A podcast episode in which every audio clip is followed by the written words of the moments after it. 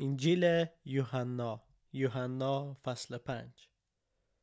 بعد از آن عیسی برای یکی از عیدهای یهود به اورشلیم رفت. در اورشلیم نزدیک دروازه معروف به دروازه گوسفند استخری با پنج رواق وجود دارد که به زبان عبری آن را بیت هستا می‌گویند. در آنجا عده زیادی از بیماران نابینایان لنگان و مفلوجان دراز کشیده و منتظر حرکت آب بودند. زیرا هر چند وقت یک بار فرشته خداوند به استخر داخل می شد و آب را به حرکت در می آورد و اولین بیماری که بعد از حرکت آب به استخر داخل می گردید از هر مرضی که داشت شفا می یافت. در میان آنها مردی دیده می شد که سی و هشت سال بیمار بود. وقتی عیسی او را در آنجا خوابیده دید و دانست که مدت درازی است که بیمار می باشد از او پرسید آیا می خواهی خوب و سالم شوی؟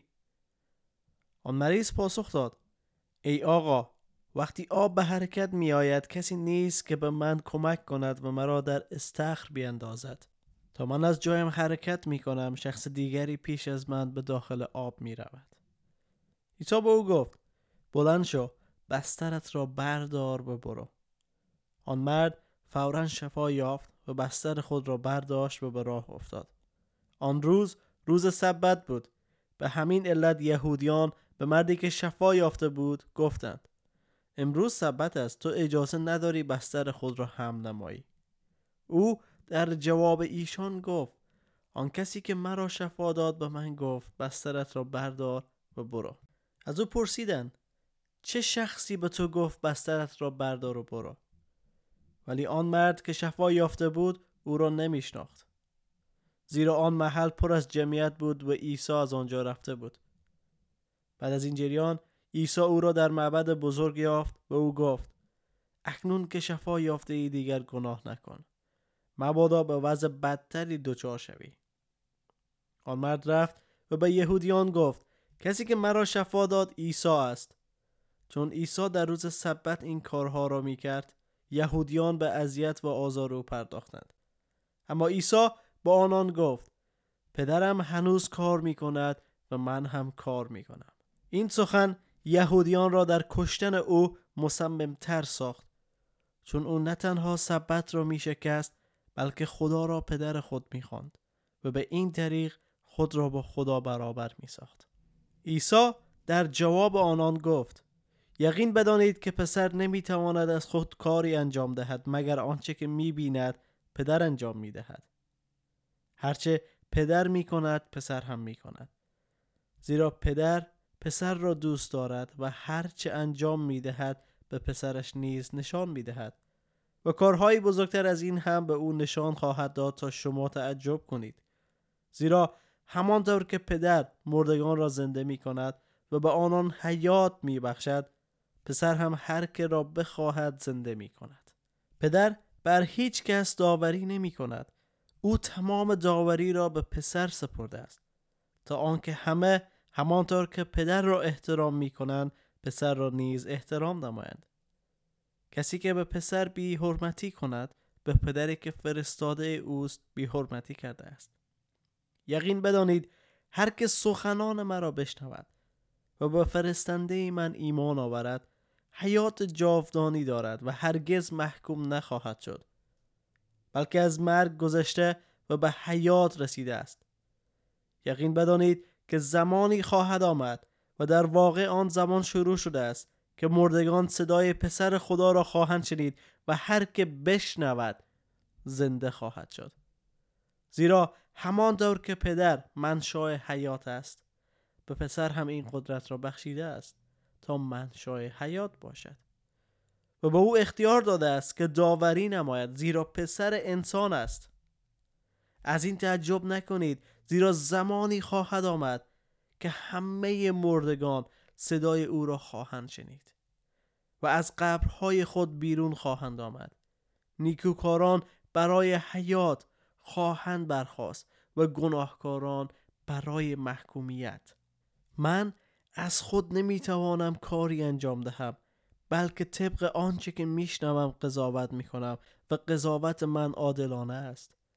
زیرا در پی انجام خواسته های خود نیستم بلکه انجام میل پدری که مرا فرستاده است. اگر من درباره خود شهادت بدهم شهادت من اعتباری ندارد. ولی شخص دیگری هست که درباره من شهادت می دهد می‌دانم که شهادت او درباره من معتبر است. شما قاصدانی نزد یحیی فرستادید و او به حقیقت شهادت داد. من به شهادت انسان نیازی ندارم بلکه به خاطر نجات شما این سخنان را می‌گویم. یحیی مانند چراغی بود که میسوخت و میدرخشید و شما مایل بودید. برای مدتی در نور او شادی کنید. اما من شاهدی بزرگتر از یحیی دارم.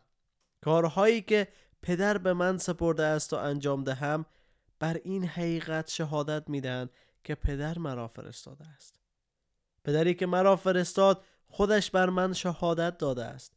شما هرگز نه او را دیده اید و نه صدایش را شنیده اید و کلام او در دلهای شما جایی ندارد.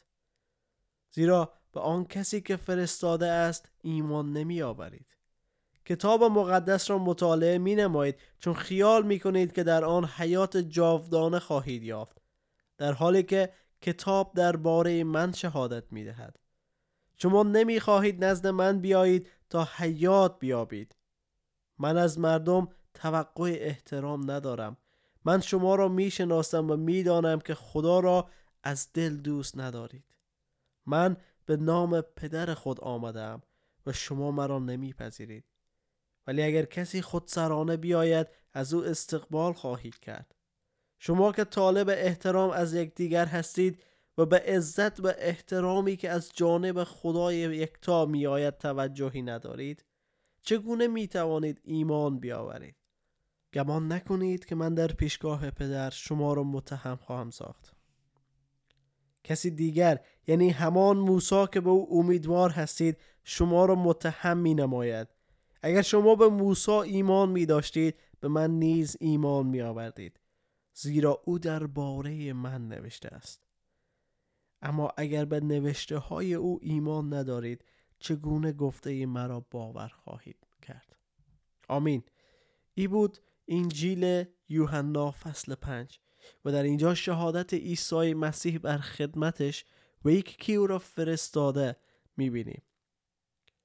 و عیسی مسیح به سراحت به مردمانی که در اطراف از او بودند فریسی ها یهودی ها که او را زیر سوال بردند میگه که من بر خود شهادت نمیدم. مسیح بر خود شهادت نداد که بگه ما مسیح هستم فرستاده خدا خیر. بلکه ما در اونجا یحیای تمید دهنده رو داشتیم. یحیای پیامبره داشتیم که بر مسیح شهادت داد و در فصل اول شهادت یحیی رو کامل شنیدیم. و بعد از یحیی بزرگتر خود خداوند هست که شهادت مده بر کار مسیح. و در اینجا همچنین رابطه نزدیک پدر و پسر عیسی مسیح و خدای پدر می‌بینیم. ای که عیسی دقیقا اختیاری را داره که خدا داره و او بخشیدن حیات هسته و همچنین داوری همه انسان ها عیسی مسیح به سراحت به همه موعظه کرد و این پیام رسان که او یگان فرزند خدا هسته. و خود خداوند هم تایید می‌کنه و تاکید می‌کنه بر این رابطه. پس هیچ جای شکی در خداوندی عیسی باقی نمیمانه و ما بر این کلام اعتماد می‌کنیم چون شاهدهای عینی کسی که با عیسی برخواست با عیسی نشست بر عیسی تکیه زد. این کلام شنید ثبت کرد تا ما بتانیم ایمان بیاریم که عیسی مسیح خداوند است. چون مقصد انجیل یوحنا گفتیم که ایجاد ایمان در همه هست امیدوار هستم که این قسمت مفید باده باشه و از شما دعوت می‌کنیم که ادامه بدن به این انجیل و امیدوار هستیم که این انجیل در شما هم ایمان ایجاد کنه. فیض برکت و سلامتی خداوند با شما باد.